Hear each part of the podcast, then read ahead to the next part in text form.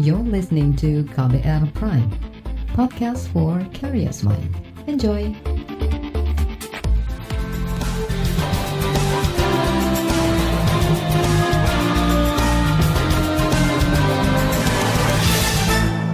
Disiarkan langsung dari studio KBR di Jakarta, inilah KBR sore. Hari ini edisi Senin 17 Mei 2021. Saya Reski Mesanto kembali hadir di KBR sore. Dan seperti biasa selama kurang lebih 30 menit ke depan, saya akan hadir menjadi teman Anda beraktivitas di sore hari ini. Dan sore ini saya mau ajak Anda untuk membahas soal kerumunan yang terjadi di berbagai lokasi wisata selama libur lebaran pekan lalu. Kerumunan terjadi karena pemerintah mengizinkan pembukaan lokasi wisata meski melarang aktivitas mudik. Akibatnya, warga berbondong-bondong mendatangi lokasi wisata tanpa mengindahkan protokol kesehatan. Sayangnya, pemerintah pusat justru lempar tangan dan menyebut kebijakan pembukaan wisata merupakan kewenangan daerah. Lalu siapa yang harus bertanggung jawab jika terjadi lonjakan kasus? Kita bahas di KBR sore.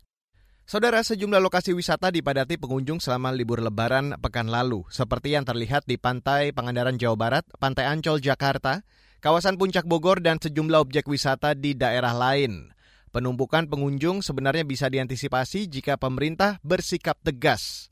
Menteri Pariwisata dan Ekonomi Kreatif Sandiaga Salahuddin Uno berjanji akan memberi sanksi kepada pengelola tempat wisata yang melanggar protokol kesehatan saat libur lebaran. Pemerintah sebelumnya memutuskan tetap membuka destinasi wisata di libur lebaran meski di saat bersamaan ada kebijakan larangan mudik. Dalam keterangan tertulis yang diterima KBR, Sandiaga mengatakan akan mengevaluasi tempat-tempat wisata yang melampaui kapasitas pengunjung sesuai ketentuan. Dia akan berkoordinasi dengan pemerintah daerah untuk memberi sanksi. Sementara itu, Saudara, Satuan Tugas Penanganan COVID-19 meminta pemerintah daerah bersiap mengantisipasi kemungkinan lonjakan kasus hingga tiga pekan ke depan. Ini dilatar belakangi terjadinya kerumunan orang di sejumlah tempat wisata dan adanya orang yang memaksa mudik meski dilarang. Ketua Bidang Data dan Teknologi Informasi Satgas COVID-19 Dewi Nur Aisyah memperkirakan terjadi peningkatan hingga 100 persen kunjungan wisata pada libur setelah lebaran. Peningkatan terjadi di 21 ribu titik tempat wisata yang dipantau oleh Satgas COVID. Berikut pernyataan Ketua Bidang Data dan Teknologi Informasi Satgas COVID-19 Dewi Nur Aisyah minggu kemarin. Eh, kita akan membahas hanya pada saat libur tanggal 12 mulai hari Rabu sampai dengan 15 Mei 2021. Jadi dalam empat hari libur panjang, kita melihat ada 143 ribu orang yang dipantau di tempat wisata di 21 ribu titik di 163 kabupaten kota di 24 provinsi. Yang pertama, kita melihat bahwa memang terjadi kenaikan jumlah orang yang dipantau di tempat wisata jika kita lihat pada masa libur di sini tanggal 12, 13, 14, 15 kita kita bandingkan dengan pekan sebelumnya di hari yang sama, maka terjadi kenaikan sekitar 38,42 persen. Yang kita pelajari di sini adalah pada saat libur Idul Fitri, uh, jumlah orang yang keluar ke tempat wisata sangat sedikit, kemungkinan masih fokus dengan dengan silaturahmi di rumah atau mungkin dengan kegiatan-kegiatan Idul Fitri, tapi memang kenaikan mulai terjadi pada saat Jumat tanggal 14 Mei dengan 15 Mei. Dan kalau kita lihat perbandingan hari Jumat Sabtu di sini dengan Jumat Sabtu pada saat libur Idul Fitri terjadi kenaikan 100,8 persen. Jadi dua kali lipat kurang lebih terjadi pergerakan orang yang bergerak ke tempat wisata pada saat libur Idul Fitri 1442 Hijriah. Peningkatan jumlah wisatawan itu sayangnya tidak disertai kepatuhan menggunakan masker dan jaga jarak. Dewi Nur Aisyah mengatakan terjadi peningkatan orang yang ditegur karena melanggar protokol kesehatan di tempat wisata. Yang ingin saya highlight adalah terkait dengan kepatuhan pada setiap kabupaten kota, angkanya sangat bervariasi, sehingga masing-masing pemerintah daerah harus memfokuskan peningkatan kedisiplinan dan juga penegakan peraturan, terutama di daerah-daerah tempat wisata, karena kita lihat kecenderungannya sangat tinggi di sana pada saat libur Idul Fitri 1442 Hijriah ini contoh uh, beberapa kolase laporan pemantauan di lapangan yang dilaporkan secara real time. Beberapa tempat wisata cukup penuh dipadati pengunjung, mulai dari Jakarta, Jogja, Jawa Barat, Bali, Jawa Tengah, Lampung, Sementara itu, Saudara Ketua Satgas COVID-19 Doni Munardo mengingatkan potensi terjadinya kenaikan kasus positif usai libur lebaran kali ini. Dia mengacu pada pengalaman-pengalaman sebelumnya di mana kasus aktif selalu meningkat usai liburan panjang. Ia meminta pemerintah daerah melakukan pengendalian penanganan COVID-19 secara serius paling tidak hingga tiga pekan ke depan. Karena berdasarkan pengalaman kita Bapak Ibu semuanya, setelah libur panjang, setelah libur panjang dan setelah libur panjang, pasti, pasti, pasti dan pasti akan terjadi kenaikan kasus. Baik kasus aktif, keterisian pasien di rumah sakit, termasuk juga angka kematian yang meningkat, serta dokter dan para perawat yang akhirnya juga terpapar COVID, sampai akhirnya gugur meninggal dunia. Ini harus menjadi perhatian kita semua. Sekali lagi, data-data yang telah kita kumpulkan selama satu tahun lebih ini harus menjadi referensi kita. Setelah libur panjang, setelah libur panjang, setelah libur panjang, pasti akan terjadi kenaikan kasus. Oleh karenanya, kerja keras kita tidak bisa berhenti pada uh, sampai di sini. Masih memerlukan kira-kira 2 sampai 3 minggu ke depan agar kita bisa optimal melakukan pengendalian COVID ini. Terutama adalah pasca Idul Fitri di mana harus kembali warga masyarakat apakah itu yang melakukan mudik walaupun dilarang atau yang ada aktivitas lain. Itu tadi Doni Monardo, Ketua Satgas COVID-19. Saudara, selanjutnya akan kami hadirkan laporan khas KBR mengenai belum meratanya disiplin protokol kesehatan COVID-19 di kalangan pelaku layanan wisata. Selengkapnya, tetaplah di KBR sore.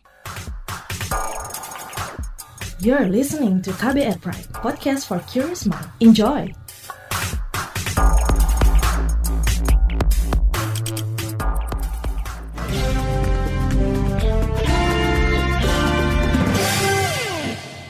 Saudara Kementerian Pariwisata dan Ekonomi Kreatif mengizinkan layanan wisata lokal tetap beroperasi di tengah aturan larangan mudik lebaran. Namun, pengelola wisata diminta mematuhi protokol kesehatan agar tidak terjadi penyebaran COVID-19 klaster wisata.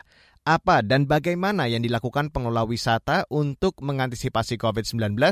Berikut saya hadirkan laporan khas KBR yang disusun jurnalis KBR, Mutia Kusuma Wardani. Pemerintah tahun ini kembali menetapkan larangan mudik lebaran, tapi dalam kebijakan tersebut, pemerintah tidak membatasi pergerakan masyarakat di wilayahnya masing-masing. Atas dasar itulah, Menteri Pariwisata dan Ekonomi Kreatif Sandiaga Uno mengatakan, objek wisata lokal bisa tetap dibuka dengan syarat menerapkan protokol kesehatan pencegahan COVID-19 secara ketat yang kami lakukan oleh Kemenparekraf adalah memastikan wisata-wisata lokal siap melakukan protokol kesehatan yang ketat dan disiplin. Karena kita mengantisipasi mudik tidak diperkenankan, berarti dalam menghabiskan waktu liburan lebaran ini ada alternatif kunjungan yang dilakukan oleh masyarakat Menparekraf Sandiaga Uno juga meminta masyarakat yang berencana melakukan kegiatan piknik atau wisata lokal tetap disiplin mematuhi protokol kesehatan. Sandiaga mengatakan keputusan akhir dibuka atau ditutupnya objek wisata lokal sepenuhnya diberikan kepada masing-masing kepala daerah. Kebijakan Kemenparekraf yang mengizinkan wisata lokal tetap beroperasi disambut baik pelaku wisata di Baturaden, Jawa Tengah. General Manager Wisata Baturaden Adventure Forest Jawa Tengah, Fiska, mengatakan pihaknya telah melakukan upaya disiplin protokol kesehatan COVID-19, semisal wajib menggunakan masker, pengecekan suhu tubuh pengunjung, menjaga jarak aman, penyediaan fasilitas cuci tangan, hingga surat keterangan negatif COVID-19 untuk pengunjung outbound maupun para pegawainya. Namun, Fiska mendorong pemerintah untuk lebih memperketat pengawasan protokol kesehatan di lokasi wisata, terutama di layanan wisata hutan tanaman rakyat atau HTR yang berkapasitas pengunjung besar. Eh, tempat wisata tersebut, eh, THR ya kita bilang yang mass tourism itu, eh, misal capacity yang kalau normal itu mungkin maksimum itu 500, tapi itu bisa sampai 2000, 3000. Eh, kan terlihat dari parkir yang sudah padat, yang sudah, yang maksudnya sudah orang bahkan ngantri untuk parkir tapi tetap masuk dan lain sebagainya seperti itu loh. Artinya kan pelaku wisata itu kembali lagi jangan sampai wisata dia akhirnya dengan dia tidak melakukan prokes dan lain sebagainya imbasnya itu kan hmm. bukan satu lokasi bahkan ke lokasi yang lainnya gitu yang sudah melaksanakan prokes secara detail. Jenderal Manager Baturaden Adventure Forest Jawa Tengah Fiska menambahkan perlu kerjasama antar pengelola wisata untuk disiplin protokol kesehatan. Tujuannya supaya tidak terjadi penularan dan klaster COVID-19. Fiska khawatir bila terjadi klaster wisata maka berimbas pada penutupan objek-objek wisata lain di sekitar area terdampak. Fiska juga meminta pemerintah mengutamakan para petugas wisata untuk menerima suntikan vaksin COVID-19. Menurutnya, para petugas wisata merupakan kelompok rentan tertular virus corona karena pekerjaannya tidak bisa dilakukan secara virtual atau daring.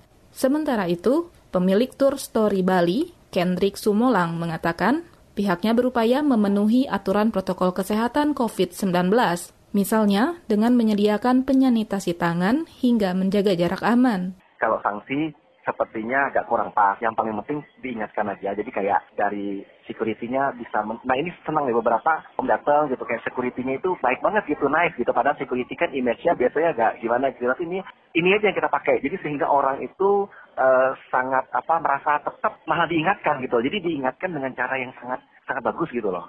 Nah, ini ini aja. Jadi kalau sanksi apalah kayak mungkin kalau buat warga yang sampai pernah didenda 100 ribu lah atau itu itu kurang setuju sih. Sementara itu, pengamat pariwisata mengatakan pelaksanaan protokol kesehatan COVID-19 di destinasi wisata kerap terkendala perilaku masyarakat. Misalnya, belum disiplin menggunakan masker secara benar hingga menghindari kerumunan. Ketua Generasi Pesona Indonesia, Siti Hodijah menilai, sosialisasi agar masyarakat mematuhi 3M atau bahkan 5M sebenarnya sudah cukup baik dilakukan pemerintah dan seluruh stakeholder. Hodijah juga mengatakan, masyarakat sudah cukup menerima informasi mengenai bahaya virus COVID-19 yang masih menjadi pandemi di Indonesia. Jadi uh, selain destinasi di pariwisata ini sekarang kita juga berbicara tentang 17 subsektor. Kuliner kan menjadi bagian dari ekonomi kreatif, menjadi satu dari 17 subsektornya sekarang ini. Lalu kita juga melihat masyarakat tetap banyak juga yang mencari baju baru, uh, tren fashion ini juga uh, tidak bisa uh, dikesampingkan juga gitu. Nah kuliner uh, hampir meskipun sudah ada pelarangan resmi dari uh, Menteri Dalam Negeri uh, terkait dengan buka bersama misalkan, tapi toh banyak juga yang melakukan hal itu dan banyak uh, restoran yang uh, tidak menerapkan 50% kapasiti.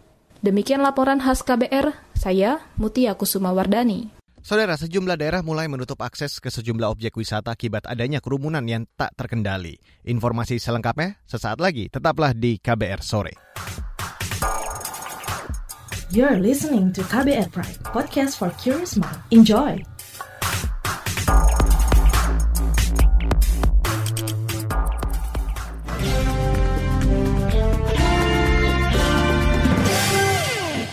Terima kasih Anda masih bergabung di KBR sore hari ini. Saudara sejumlah tempat wisata di beberapa daerah dipadati warga saat libur lebaran 2021. Karena ledakan pengunjung tersebut, sejumlah tempat wisata ditutup agar tak menjadi tempat penyebar luasan penularan COVID-19. Seperti di DKI Jakarta, Sekretaris Daerah DKI Jakarta Maruloh Matali merinci sejumlah tempat wisata di DKI yang ditutup, sementara untuk mencegah kerumunan serta penyebaran COVID-19. Kemudian kami telah melakukan Eh, penutupan sementara setelah mendapatkan eh, informasi-informasi dan masukan-masukan serta kondisi fenomena di lapangan terkait dengan lokasi wisata yang uh, pada tanggal 15 Mei masih dibuka dengan sangat terbatas. Namun karena antusiasme yang sangat tinggi pada tanggal 16 dan 17 Mei 2021 uh, kami menutup ya dimulai hari ini dan esok kami menutup Taman Impian Jaya Ancol, kemudian Taman Gini Indonesia TNI, kemudian eh, eh, Taman Marga Satwa Ragunan, sesuai dengan surat Kepala Dinas Pariwisata dan Ekonomi Kreatif nomor 1790 dari miring des 1 titik 1858 titik 2 tanggal 15 Mei 2021. Selain itu, kami juga menutup beberapa eh, lokasi eh, museum, kemudian beberapa pulau wisata, seperti Pulau Kelor, Pulau Cipir, Pulau Onrus, dan beberapa museum-museum yang ada di Jakarta eh, terpaksa kami lakukan penutupan. Kemudian kami bersama-sama dengan TNI, Polri, dan Satpol PP serta aparat pemerintah lainnya melakukan pengawasan dan penegakan protokol kesehatan di lokasi pasar-pasar dan pusat-pusat perbelanjaan, mal, perkantoran, tempat usaha, tempat wisata, area publik, TPU, dan lokasi strategis lainnya yang berpotensi terjadi penumpukan massa dan kerumunan. Hal yang sama juga terjadi di Jawa Barat. Sekretaris Daerah Jawa Barat Setiawan Wangsa Atmaja juga menyebut pemerintah daerah telah menutup sejumlah pariwisata seperti kawasan wisata di Kabupaten Pangandaran sebab terjadi kerumunan dan pelanggaran protokol kesehatan di sana. Terkait dengan dua hari viral gitu ya barangkali yang mungkin uh, terpantau oleh uh, baik oleh Kepala BNPB Pak Doni yang selalu terus mengingatkan kepada kami pertama bahwa akses uh, untuk jalan-jalan di ke objek wisata untuk di Bandung Selatan maupun Pangandaran uh, kami close gitu ya untuk sementara dan beberapa objek wisata pun demikian gitu ya demi keamanan karena memang kalau kami melihat ada yang memang tentu saja melanggar dari prokes yang telah ditentukan sebelumnya. Kami sependapat bahwa uh, pemantauan dan khususnya untuk uh, bagaimana masyarakat menggunakan masker dan menjaga jarak ini menjadi bagian yang cukup penting. Jadi kami kaitkan dengan dalam dua hari pemberitaan di Jawa Barat, khususnya di daerah-daerah pariwisata yang akhirnya pada hari ini kami tutup sementara semuanya. Jadi kalau melihat seperti ini, memang kecenderungannya eh, kami pun merasa bahwa memang terjadi adanya penurunan. Kemudian ini adalah langkah yang akan kami lakukan antara tanggal 15 Mei sampai 24 Mei, yaitu ada operasi penegakan uh, khususnya di wilayah ruang publik, lalu batas wilayah uh, provinsi, kemudian uh, zona merah, kemudian rest area dan juga karantina pemudik. Sementara itu, pemerintah Provinsi Yogyakarta menyebut hingga hari Minggu kemarin belum ada kerumunan yang berujung penutupan tempat wisata di Yogyakarta. Meski begitu, Sekretaris Daerah Istimewa Yogyakarta, Kadarmanta Baskara Aji mengakui banyaknya pelanggaran protokol kesehatan di tempat wisata. Ini gambaran atau data yang kami peroleh mulai dari tanggal 13 sampai 15 Mei lewat visiting Jogja, Bapak Ibu sekalian dari objek wisata yang kita ambil contoh ini ada 37 objek walaupun kita juga objeknya lebih banyak dari ini tetapi ini eh, kita ambilkan yang pengunjungnya paling banyak. Jadi dari 37 tempat objek wisata itu jumlah pengunjungnya ada 59.033 orang yang melakukan pelanggaran terutama terkait dengan penggunaan masker yang tidak tepat, habis foto lupa tidak dipasang dan seterusnya juga berkerumun yang kemudian kita bubarkan itu ada 848 pelanggar.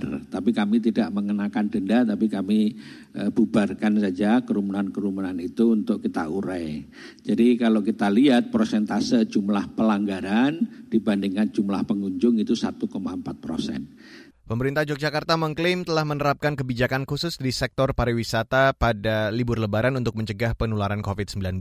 Mulai dari pembatasan jumlah wisatawan maksimal 50 persen, hanya menerima kunjungan wisatawan lokal asal Jogja, meniadakan event di destinasi wisata selama libur lebaran, hingga penyiapan sejumlah hotel untuk karantina suspek COVID-19. Saudara, para ahli menilai Indonesia harus bersiap dengan gelombang peningkatan kasus COVID-19 pasca libur lebaran. Informasi selengkapnya sesaat lagi tetaplah di KBR sore. You're listening to KBR Pride, podcast for curious mind. Enjoy.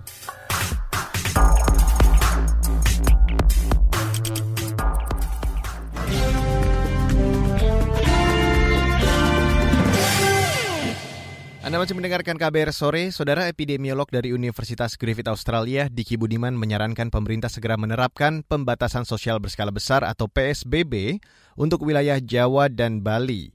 Itu dilakukan untuk mencegah dampak buruk ledakan kasus akibat penularan dari tempat wisata.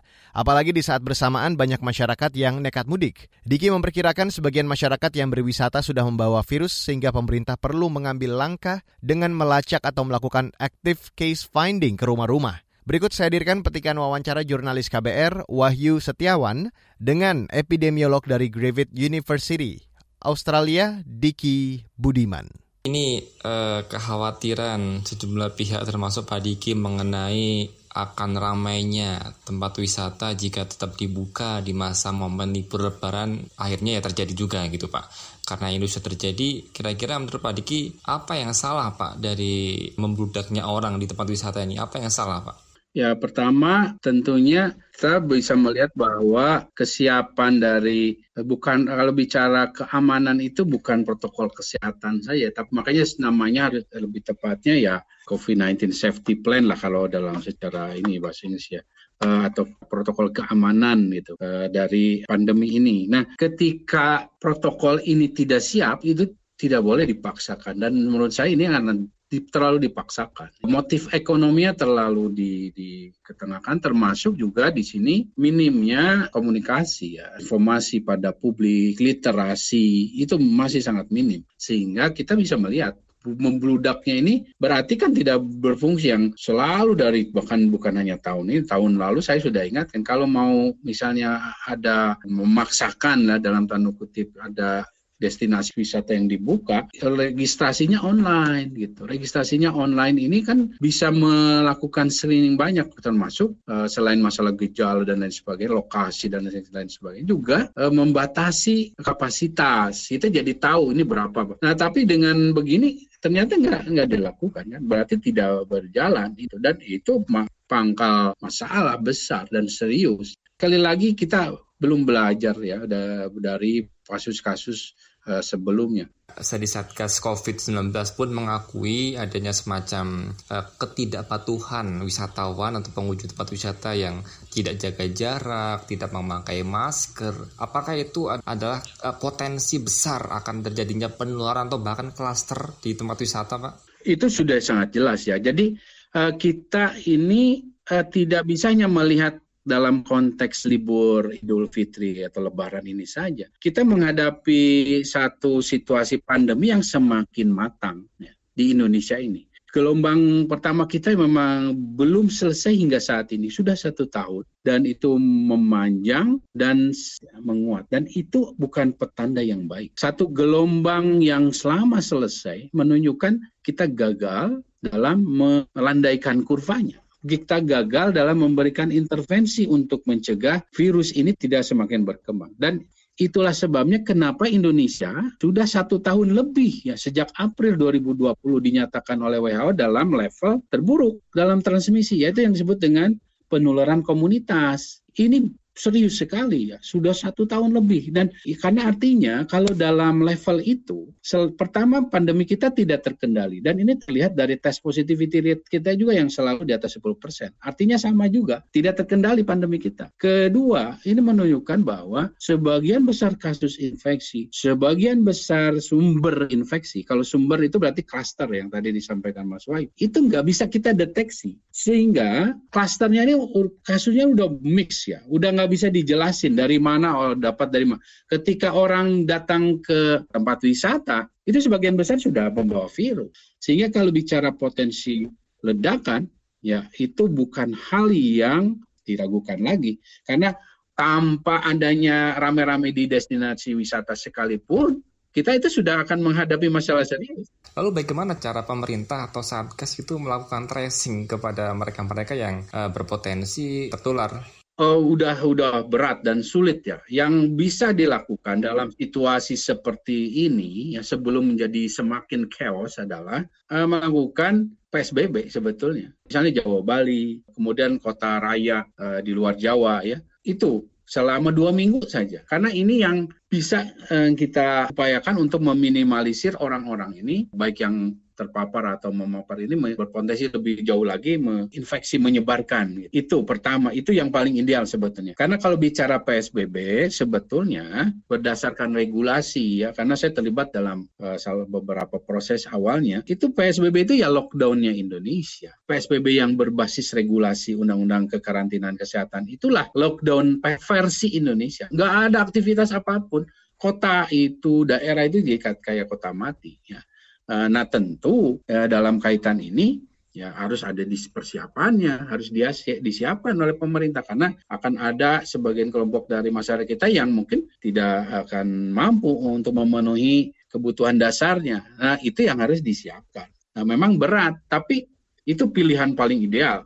Kedua, kalau tidak mampu, pemerintah berat karena terbatasan dana dan terutama dukungan-dukungan pada publik, ya sudah dilakukan penguatan di yang PPKM mikro itu dengan cara isolasi karantina mandiri semua isolasi karantina karantina mandiri dari uh, masyarakat ya. Di ya di Jawa ini ini juga kurang lebih sama harus di dua mingguan itu. Di sisi lain ya pemerintah mulai meningkatkan kapasitas testing tracingnya. Yang dikhawatirkan dari tempat wisata, mereka kan meskipun susah dilacak, tapi mereka akan kembali ke rumah masing-masing.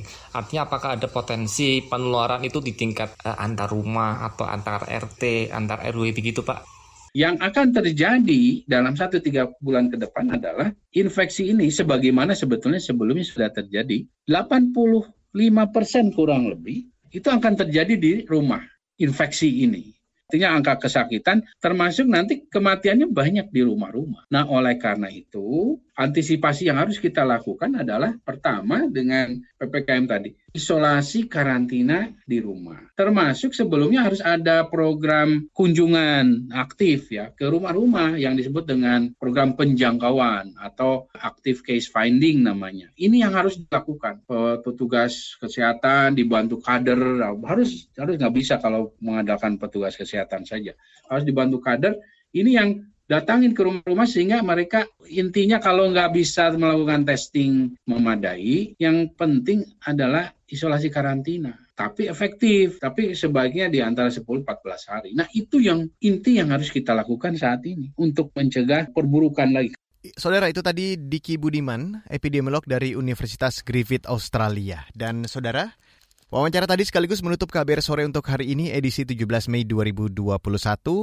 Bila Anda tertinggal siaran sore hari ini atau buletin pagi tadi pagi, jangan lupa untuk mendengarkannya kembali di KBR Prime, Spotify, atau platform mendengarkan podcast lainnya. Ingat, selalu terapkan protokol kesehatan di mana pun Anda berada. Saya Reski Mesanto, mewakili tim redaksi yang bertugas. Sore hari ini kami undur diri. Salam.